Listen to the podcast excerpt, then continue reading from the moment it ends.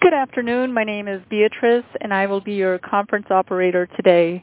At this time, I would like to welcome everyone to the ninth call in Cozen O'Connor Public Strategies series of election prognostications and insights. Our call today will be moderated by Blake Rutherford, a member of Cozen O'Connor Public Strategies.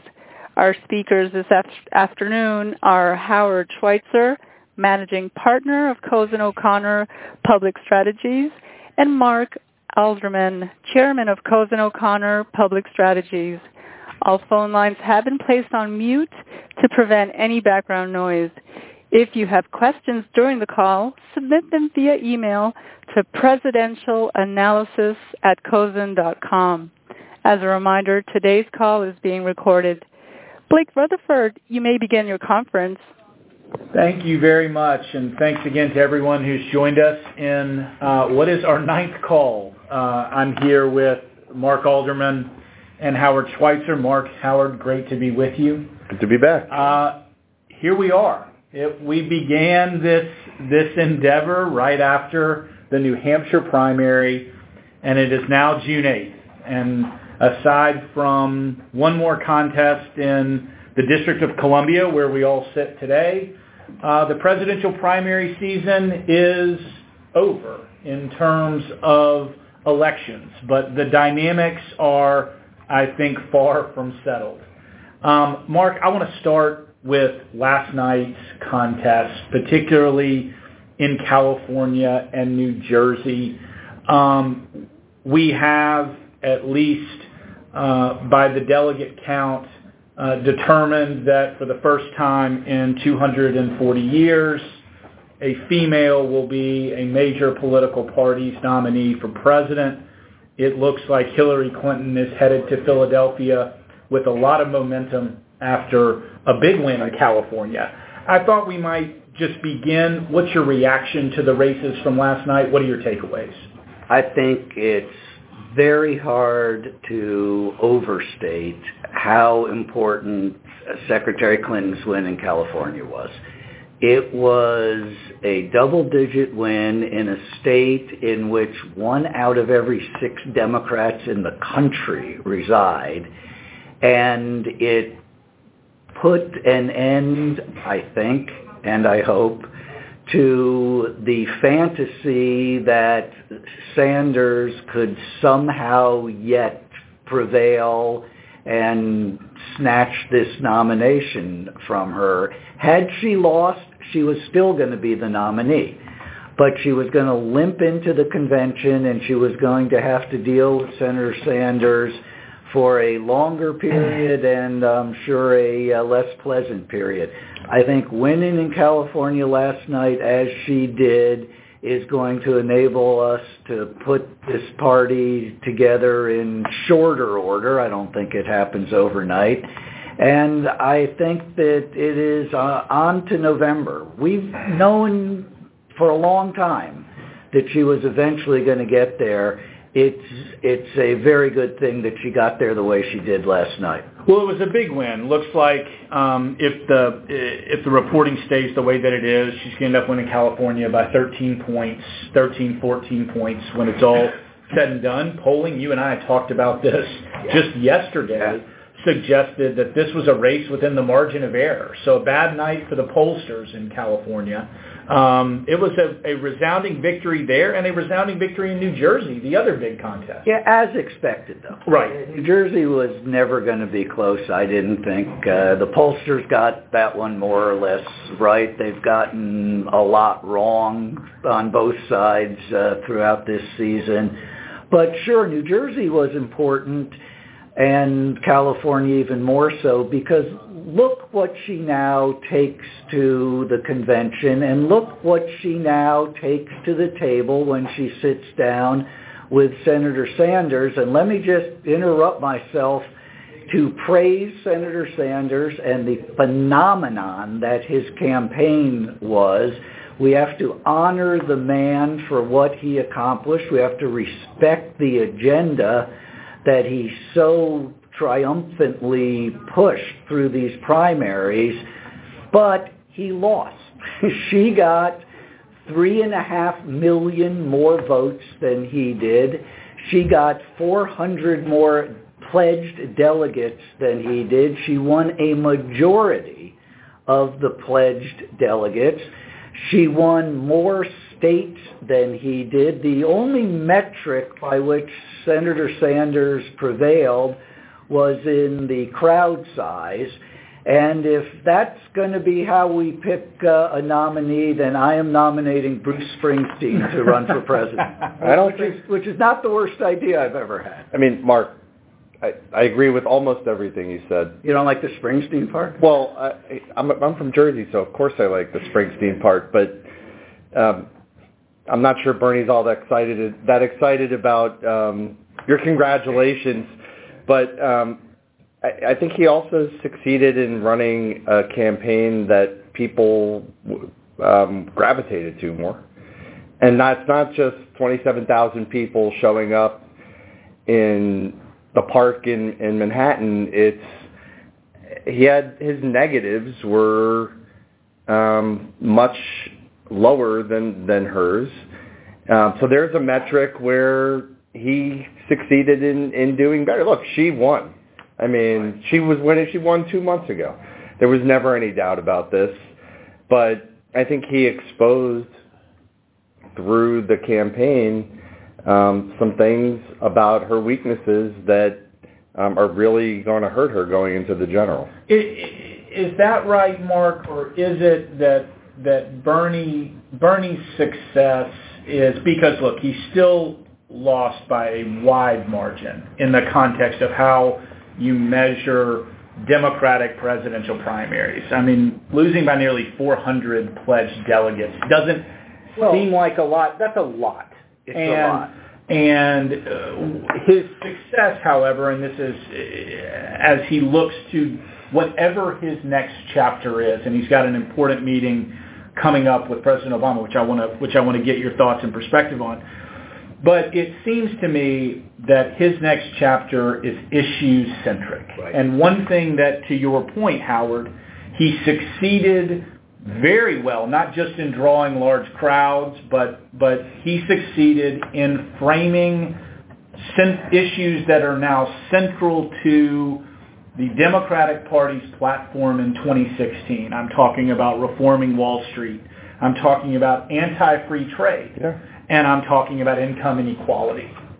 And electoral reform within the party. The, and super the notion of super delegates. Yeah. So Senator Sanders has to get home to Burlington he and everyone involved on both sides has to get some rest. And then he's got to decide how he wants to be remembered. It is legacy time for Bernie Sanders. He has had a distinguished five-decade career. It has peaked with this performance in these primaries. It doesn't get any better than this.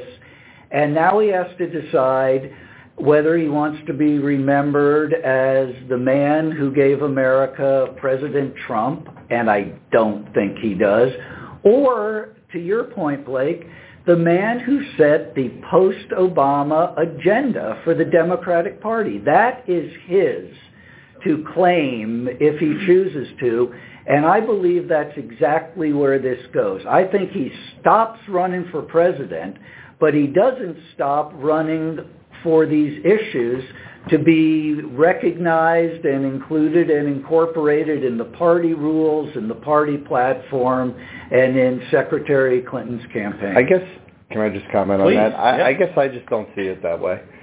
I, I know, Mark, you have this view that she's got to skew to the left and she's got to run to the left in the general, but he wasn't a Democrat a year ago or a year and a half ago.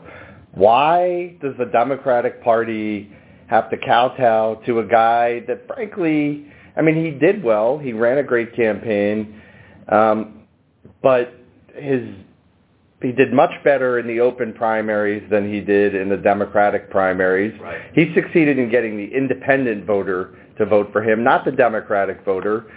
He ran a he ran a great campaign, but why should the Democratic Party bow to Bernie. I mean, I don't see any legacy is it bowing to Bernie or is it to, you know, to sort of build up on your point and I want to get uh, added reaction to you, Mark. I mean, just a, a shifting landscape. The Democratic Party is deciding in the age of Bernie to adhere to a new framework for public policy discussion, and it is prioritizing itself, or so it would seem, around some big issues that are central to his political life, less so than they were hers when she began this campaign. But you both have been a part of a lot of these. These things evolve. The issues that define you 14 months ago when she got into this race are not necessarily the issues that are driving the debate leading into a general election. Well, I think to Howard's question why the Democratic Party needs to kowtow to Bernie, the short and simple answer is it doesn't. But that's not what it's going to do. It's not what I'm talking about. Two things about that. One is, and this is what you said, Howard, Senator Sanders succeeded in bringing into the Democratic primary process a great number of independents in the open elections who supported Senator Sanders' agenda. Those are the people who picked the president. The president gets picked by 15% of the voters in 10 states.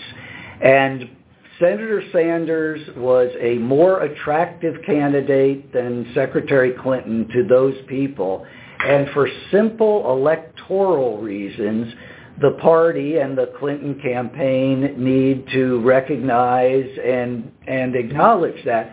But beyond that, there isn't that much daylight between Se- Senator Sanders on his central issues and Secretary Clinton. This is not a matter of capitulating on principle to Bernie Sanders. He wants a $15 minimum wage. So does she. He wants Wall Street reform. So does she. He wants a repeal of Citizens United. So does she. Citizens United, we all remember, is a case about Hillary Clinton. She lost that case. She's all for having that repealed. So I don't see it as a surrender at all. I see it as an inclusion Oh of those ideas in in this. Book. I couldn't disagree. Look at I couldn't disagree more. Look at the platform committee. Look at who he put on the platform committee on an issue like policy in the Middle East, which is obviously something she's going to have to confront as if she's elected. It's a big tent, and they're going to have to, we are going to have to confront that in Philadelphia, just as ex of Donald Trump. I, uh, we can get started on him anytime you're ready, Blake. But ex of Donald Trump, the Republican Party has had to, within its tent, contend at the platform level with the issue of abortion and, and many others. This is democracy. This is including people inside the tent instead of pushing them out. And I just think you're dramatically overstating the daylight between him and her. I, But we'll find out. I've actually had to walk into his office and negotiate with him. I think there's more daylight than you think there is. So But he's not the most pleasant person running for office. So they with that because the and I and I don't want I, I don't want the narrative of her victory to get lost in our discussion because for all the talk about the challenges of that campaign, the success metric is pretty simple. Did you win or did you lose? And she won and By a lot. by a lot. By a lot. In, Um, in a system, I need to say this, that despite Donald Trump's attempt to court Sanders supporters by calling the process rigged, it wasn't rigged. There were attempts with the debates to do a little rigging, but she didn't win because it was rigged because the superdelegates are irrelevant to her victory. And in fact, the caucuses, which are arguably a rigged dimension of this, favored Senator Sanders. So she won by a lot according to fair and square rules, and we shouldn't lose that in Well, this debate. I, I hate. Actually, I don't hate to keep disagreeing with you. I enjoy it. keep to keep disagreeing with you, but I mean, look, the, the super delegates absolutely had they had a narrative impact on her campaign, if nothing else, because we were sitting here saying three months ago or two months ago the cake is baked. So, you, I think it's wrong that they had no impact on her campaign from that point of view. From a in, in terms of the super delegates and the system being rigged, it seems to me that the electoral reform that may be coming in the Democratic Party, you may get rid of the super delegates, but you also perhaps think about the open primaries because without the open primaries, he's not even in the conver- he's not even in this conversation. But I think we will move towards, not away from open primaries, because I think Senator Sanders has demonstrated that it is a way to open up the party, I'm repeating myself, to the 15% in 10 states who pick the president. I think the one other data point that I'll mention here, Blake, to your point about the strength of her victory is she won in very important states. If you look at if you look ahead to the general, and I know we're going to get there later on, but you look ahead to the Right. general and the battleground states in the general, she dominated at the primary level in the states that are the battleground states for the general That's right. which to me is a real point of strength for her as she looks ahead to the next five months. She lost Michigan. Michigan, and Colorado. She lost Colorado. She actually she lost New Hampshire. She lost Iowa. Yeah, New Hampshire. won- I mean, she won. Florida, Ohio, Pennsylvania, Virginia. She won where the Nevada. elections decided. Yeah. So if you're Mark, if you if you're sitting in you know Bernie Sanders' home in in Vermont today, um, and you're charting out what the next ten days for your campaign look like, what kind of advice are you giving him? Well, if I am actually Yes, sitting there, you are sitting there. I'm not there. sure the people sitting there are giving him the same advice that I would, but I would say to him a couple of things, and I fundamentally said it uh, a minute ago. First, I would say to him, run right through D.C. Absolutely. Run right through the end of this primary season. You started it. You've said every vote counts, and it does. Run right through D.C and then sit down with Secretary Clinton and figure this thing out. The issues that you have brought to this primary season should be included and incorporated in the Democratic platform and rules at the convention. Sit down and figure it out and get behind her and let your legacy be, I keep using that word, but for a 74-year-old guy who a year ago, sort of like the other nominee, who a year ago was at 1%, this is his moment. This is his moment to move the needle, and I would tell him to sit down and do it before it gets away. There is some there is some talk, Mark, about about whether Sanders will push forward with some not only not only structural changes to the way Democrats nominate um, nominate uh, their leader, but also what the role of Debbie Wasserman Schultz is going to be moving forward. What do you make of that dynamic? Is that a is that a fight Bernie Sanders needs to wage at this point? Whether he needs to wage it or not, I suspect he will. And we've said in these calls before, usual uh, stipulations. Debbie Wasserman Schultz is a friend and a colleague, and I admire and respect her, and she has a very short time left as chair of the Democratic National Committee. She is going to be a casualty of this primary season.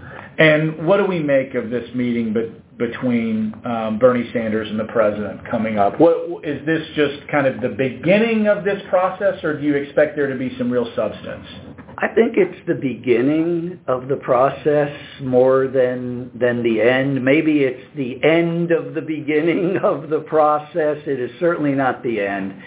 Because among other things, and I take this very seriously, there's one more election right here in the district next Tuesday. But I think this is the beginning of a dialogue in which Secretary Clinton and the President and Senator Sanders are going to figure this thing out.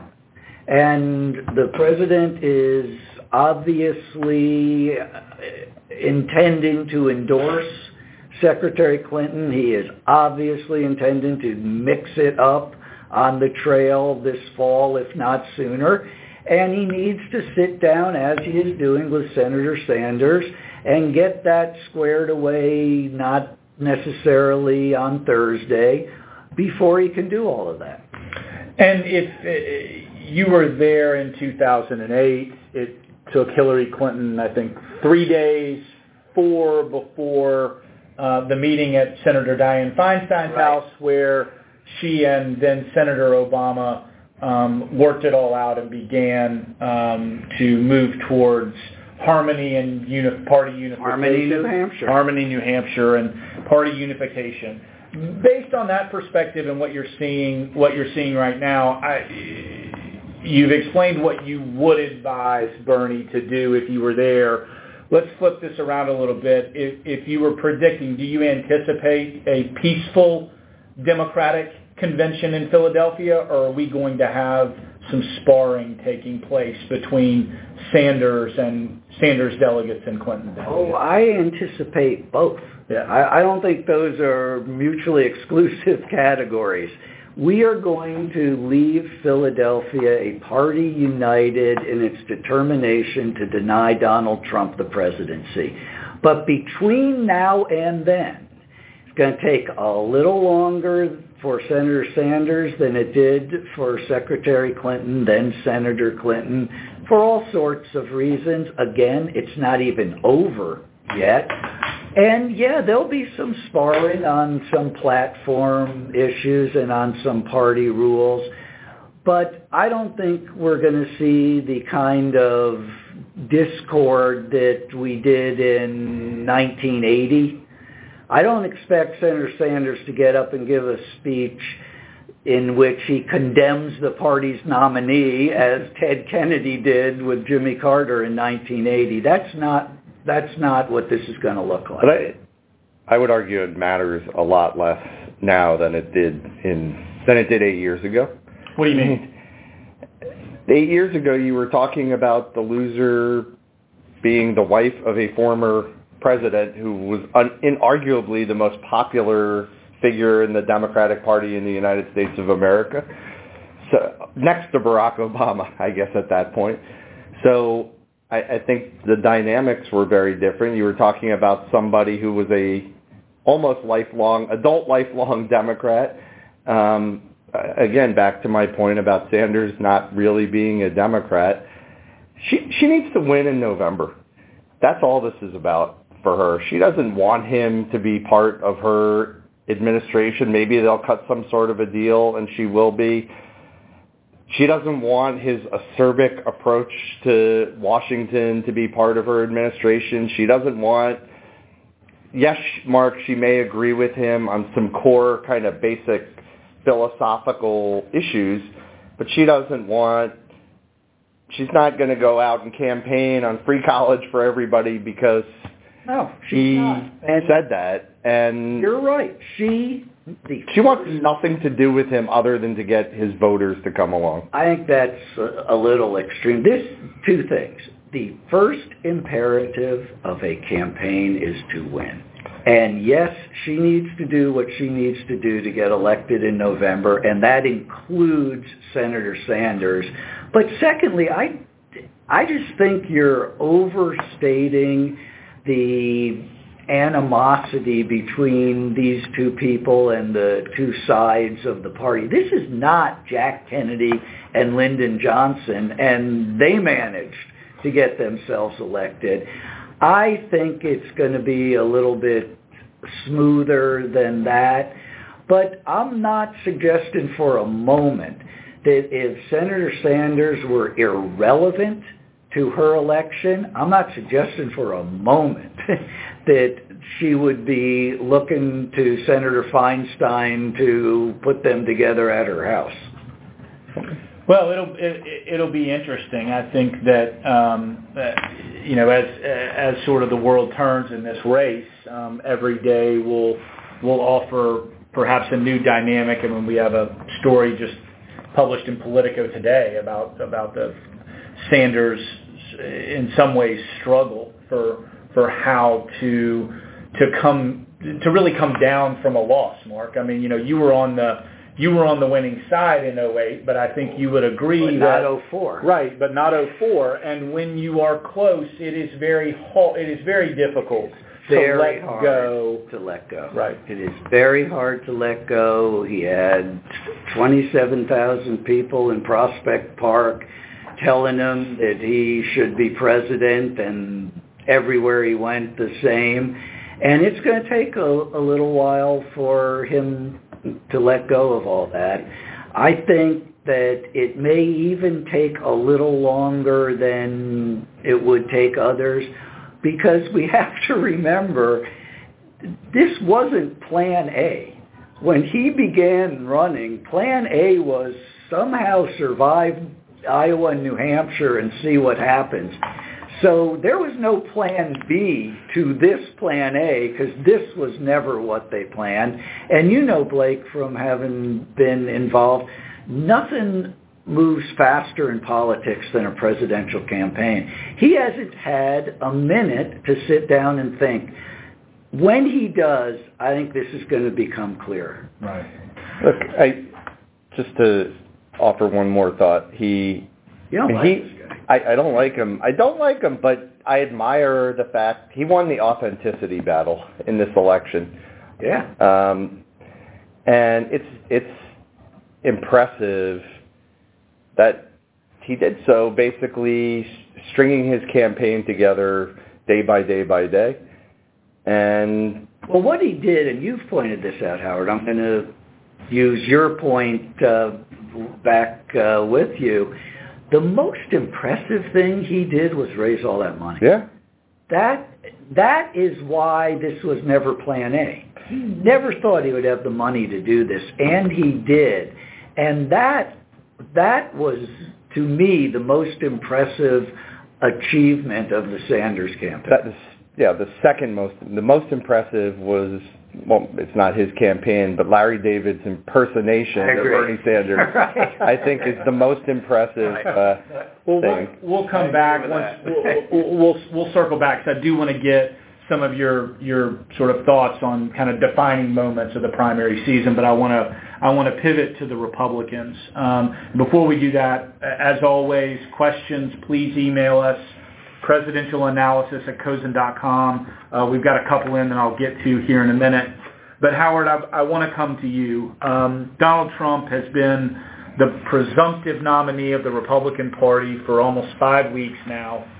And I, I don't want to overstate it in terms of uh, of offering a loaded question to you, but but I think it's rather clear that he, he didn't have a good week um, this past week, and he has created some serious tension, at least among the leadership of his party. I'm obviously talking about the Speaker of the House, Paul Ryan, the Senate Majority Leader, Mitch McConnell, um, and others over his comments about the judge in the Trump University case.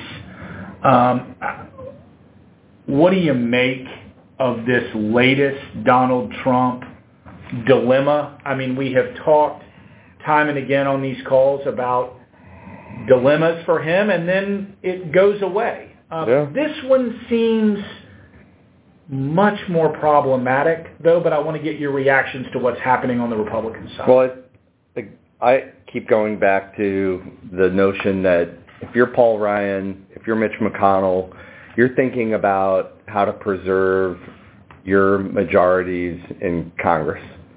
That they, they could care less whether Donald Trump is elected president of the United States. In fact, I think if you could have an honest conversation with both of them, especially Paul Ryan, because of 2020, he might prefer that Hillary wins um, rather than just not caring. But I don't think either. I don't think any of them care about Donald Trump winning. I think they care about preserving their majorities, and they're political calculus is is all around that. I don't think there's anything surprising to to Paul Ryan about the fact that this day would come. I don't think he expected it to come, you know, a week or two after saying he would vote for him. Um, but but I think the the line that that the Republican Party is is trying to walk, they're trying to they can't win these seats without the people that are absolutely definitively voting for Trump. So they can't run away from Trump politically. At the same time, they can't win without pulling in some of the people who are rightfully and appropriately turned off by the nature of his remarks. Here's, so they're trying to have their cake and eat it too, which is a very, very bad place to be politically, but I think that's what's going on. Yeah, here's what McConnell said. He said, we have plenty of issues, and my advice to our nominee, speaking of Trump, would be to start talking about the issues that the American people care about and to start doing it now. In addition to that, it's time to quit attacking various people that you competed with or with various minority groups in the country and get on message. This election is eminently winnable. Mark, what's your reaction to that? Well, two things. This election is eminently winnable. I was saying to you earlier that last night all sorts of friends on the Democratic side were emailing and texting, it's over, we won, she can't lose.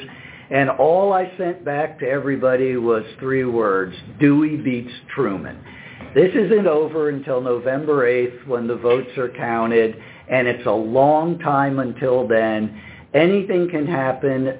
Donald Trump can still get elected president. However, having said that, I think that Leader McConnell, Speaker Ryan are trying to do the impossible. They are trying to square the circle. They're trying to unring the bell.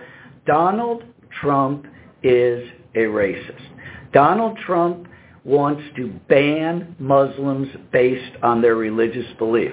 Donald Trump lied to the American people and said he didn't know who David Duke was and he wasn't familiar with the Ku Klux Klan. Donald Trump said that Judge Curiel is prejudiced against him because his parents, not Trump's, the judges, were Mexican.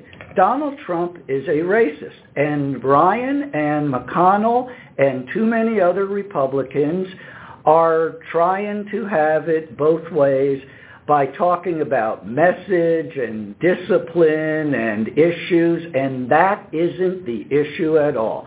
The issue is whether these men are going to support an un-American candidate for president or whether, as Howard says, to preserve what is rightfully theirs, they went out and won it, the majority of the Senate and the majority of the House they got to cut this guy loose. I, I think the dialogue around this is, is wrong altogether.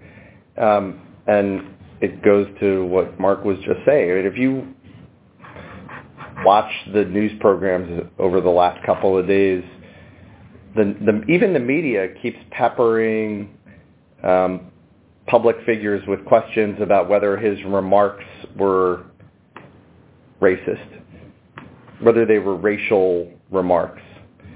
That's a different question than asking whether he's a racist. And I think that question needs to be asked, and it's fair game. And and you don't think it's been answered? I don't think that. To your point, he has answered it. I think he has, for me. But I think to your point, that's that that conversation is not taking place. It's different than right categorizing the particular remarks. On, I will say, look, we've seen, I mean, he called Mexicans rapists and murderers too, and that didn't stick to him. Um, I think the distinction here is this is about his, this is about the Trump University case. This isn't about building a wall to keep rapists and murderers policy. Away from Americans. This is about him and maybe this sticks to him a little bit more as a result. But I think the narrative here, I, I don't think the people that voted for him in the primary care. I think to to them the narrative is still um, a guy who's willing to defy convention and question any institution, including United States federal judges. Well, And I I have to make my usual caveat that I am not that familiar with the people who voted for Donald Trump in the primary, but the very few of them whom I know are horrified. yeah, it's horrifying. horrified and are wondering what they can do now. Maybe maybe he's Teflon again. Maybe this is the tipping point, but I I think that it is cumulative and it is race. Race is the American dilemma, as a famous book of that name is titled. And he ha- has three or more times now crossed the line on race. I I don't know that that he gets to unring this. Look. I, I, on a personal level, I couldn't agree with you more. Um, but on a political level, we'll out. Well, right, find we'll, out. we'll find out Right. because Dewey we're beats Truman. right. Well, well, and we're starting to see. I mean, Mark, your, you know, your declaration that that Republicans ought to cut ought to cut Trump loose. I mean, Senator Mark Kirk of Illinois, who's in a very tough race um, this fall, has already uh, abandoned his support for Donald Trump. Um, arguably the the biggest um, Republican uh, to do so. Um, and you did have, to the distinction that you made, Howard, I mean, you had a stern comment from Paul Ryan that said the textbook definition of a racist comment is what Donald. Trump said. Um, so, I mean, I, But I'm for him. Right. But, Still well, with 'em. all right, so that's that's where that's where I'm going with this, which is you still only have Mark Kirk stepping out and saying, "I'm done with this guy." Yeah. But you have Republicans trying to thread this needle of denouncing the comment but not the man. And I wonder, Howard, as we look at the demographics towards a general election, we have talked about a lot on this call the need for Republicans, at least in their own mind, because I'm reverting back to the memo that the Republican National Committee put together after the 2012 election, Mhm. talking about how they had to grow their support among Latinos, that Trump is seeming to defy everything about a Republican playbook to win, and he seems to be making this a whole lot about white voters in the fall. Mhm. You think that's a path that Trump can carve and actually get across a victory line? Probably not. I mean, I I think the smart money is is absolutely on Hillary, um, uh, but like it's a, there's a lot a lot of time between now and November, and probably one of the stupidest aspects of what he's done is, yeah, he's had this strategy throughout the primary of controlling the news cycle and he did that again here. But that was a if if it if there in fact was a calculation there, which I kind of doubt, it was a miscalculation because he completely overtook the news about the State Department Inspector General report and Hillary Clinton uh, and Hillary Clinton's email. So um, I think it was a, a big miscalculation from that perspective. But look, there's a long time between now and November 8th and um, things can happen. What's the October surprise going to be? God forbid there's some sort of terrorist incident or something. You know, that could really, something bad happening could change the dynamic here. It could give him an opportunity. People turn on a dime in terms of their sentiment, and, and so I think it is, it's certainly not over. But it is not in Trump's nature, at least from what I gather about his persona, to recognize a mistake and then correct the mistake. He oftentimes either doubles down on it or he somehow attempts mm-hmm. to talk his way out of it. And I here he says that his comment about about the judge was was taken out of context um, and thus misconstrued. Um, he does have a convention himself coming up. Um, that is four nights of uh, a national television audience to, in many ways, set the stage for what the general election ought to be about from a Republican perspective. How, if you're Trump, do you use that opportunity to, in my words, redeem yourself? We redemption is something we love in American life. We love it in politics. We love it in Hollywood. We love those kinds of stories. My own reaction, my, my own sentiment is Trump is not capable of that kind of that kind of about face, but he does have a convention. I thought I'd get your thoughts about how do you use the convention to your advantage if you're Donald Trump? To put out a damn good production, television production. Maybe a Miss Universe contest. Something. That's his foreign policy credential. I mean, it's not going to be about policy, that's for sure. I think it's going to be about production. Usually we talk about policy, politics, and process as being the three Ps that drive things here in DC and, and the things we think about when we're representing clients um, in front of the administration and on the Hill. Well, I think, I mean, look, there's always an element of production quality certainly to a convention and obviously more broadly in a presidential campaign. I think here we're going to see that taken to a whole different level, and that may have some impact. Mark, thoughts about the Republican National Well, Convention? uh, set aside for just purposes of this answer morality and the other dimensions of this this situation. As a strictly political matter he's got a real challenge because he got here by saying these things. That's how he got elected. These are not new or different these are the remarks that got him nominated.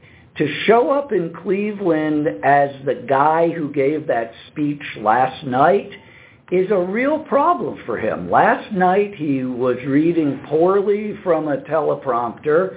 The very few times he improvised, he was right back in the soup with our African Americans. And I don't think the people who came out and stood in line for his rallies were very happy with the guy they saw last night. So I, I don't have much advice for Donald Trump. well, before we pivot to the to the general, I do want to I do kind of I want to take a little bit of a step back and sort of get your reactions to sort of the defining moments of this primary season because I think there were several, but we can talk about. We'll start with the Democrats. Mark, what what, what were kind of those those real defining moments that that stood out to you? Well, I I think the defining moment of the Democratic primary season for me was actually last night. It was Secretary Clinton winning decisively in California because the story throughout, as we said earlier, was she can't put him away.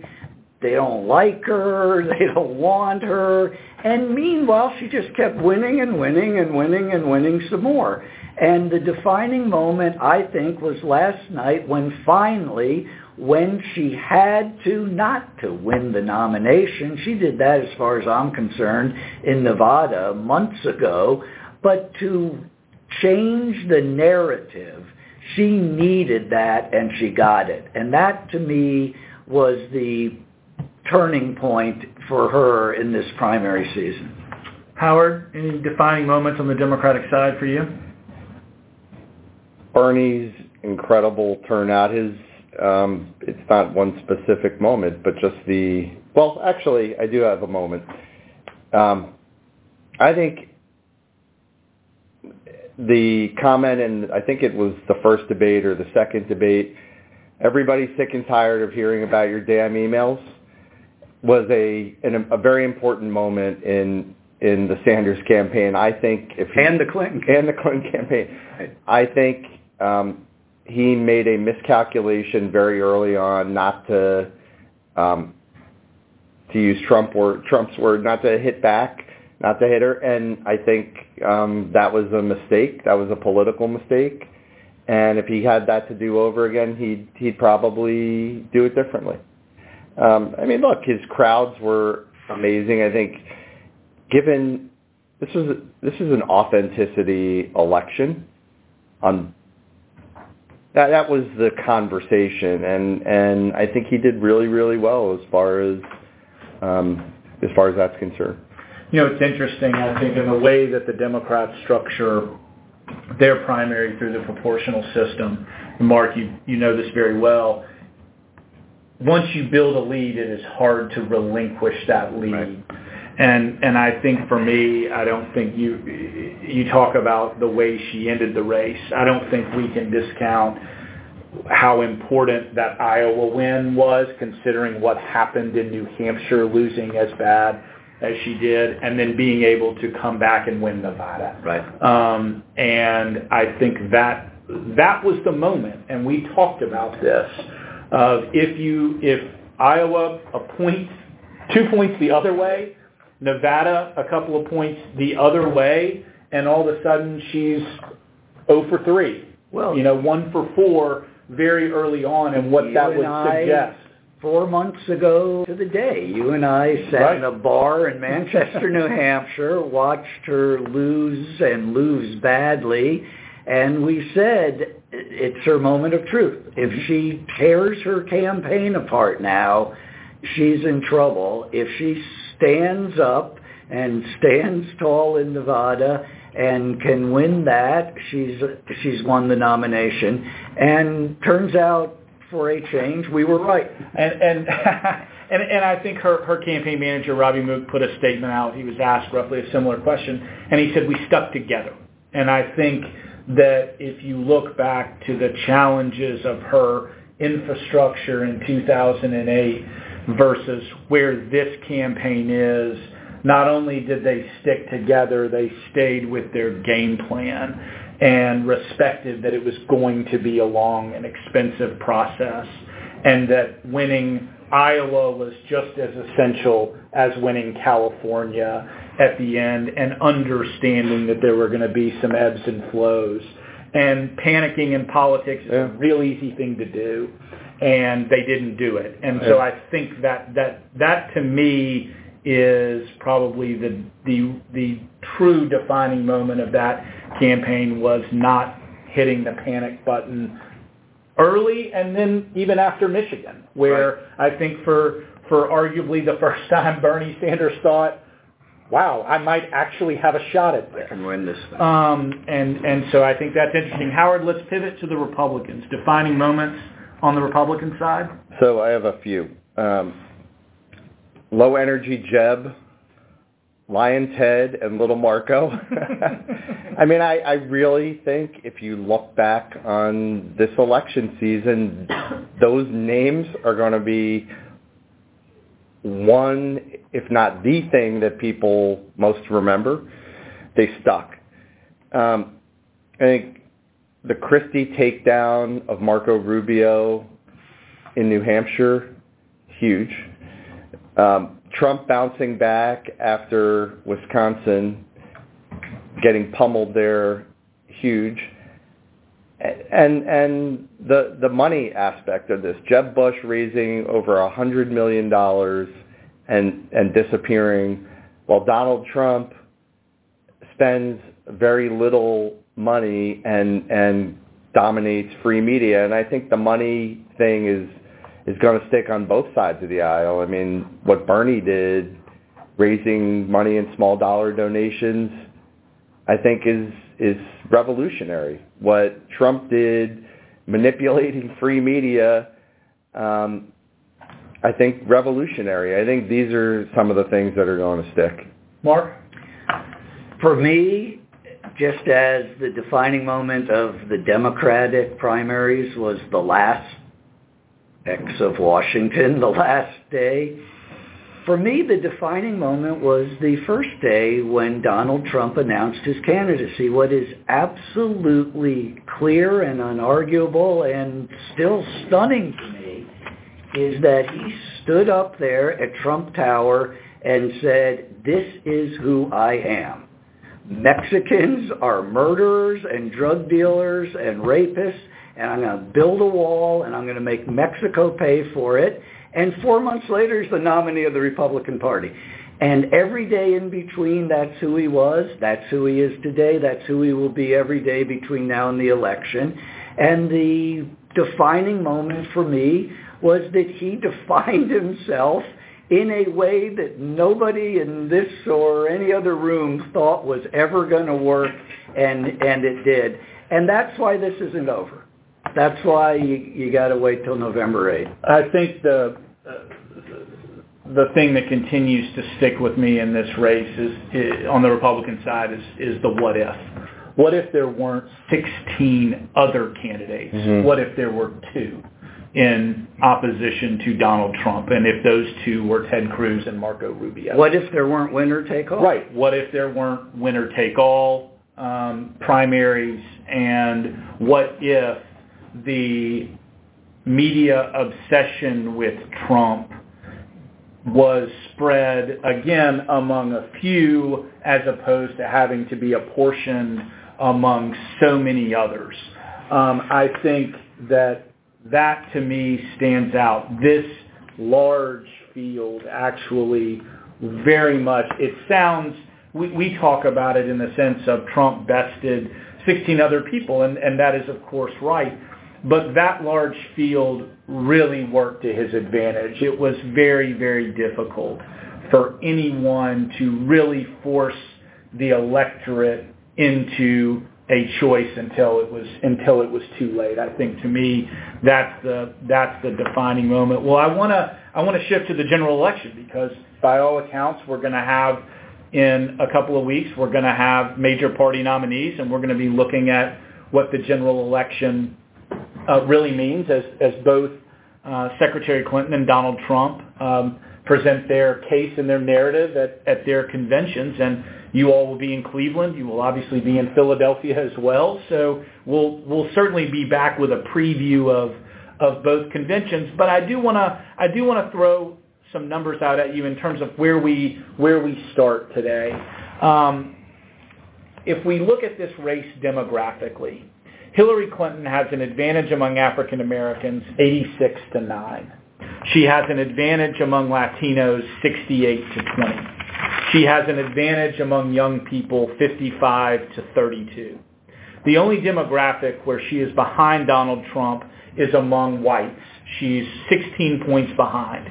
But among college educated whites, they're tied, 44 to 44. The electoral map, Mark and Howard, we have both talked about it, generally comes down to 10 or 11 states, the states where I have it, Colorado, Florida, Iowa, Michigan, Nevada, New Hampshire, North Carolina, Ohio, Pennsylvania, Virginia, Wisconsin. President Obama won all 11 of those states in 2008. He won 10 of 11 in 2012. It seems like from an electoral college perspective and a demographic perspective today, Howard, an uphill climb for Donald Trump? Oh, it, it certainly does if you're taking a historical view of the electoral map. And but this could easily turn into a momentum election, which is why I think Trump is, you know, very much in it. I I, I discount the kind of history at this point. I think we need to get through the conventions, see how things settle out, and see see what happens with Hillary's emails.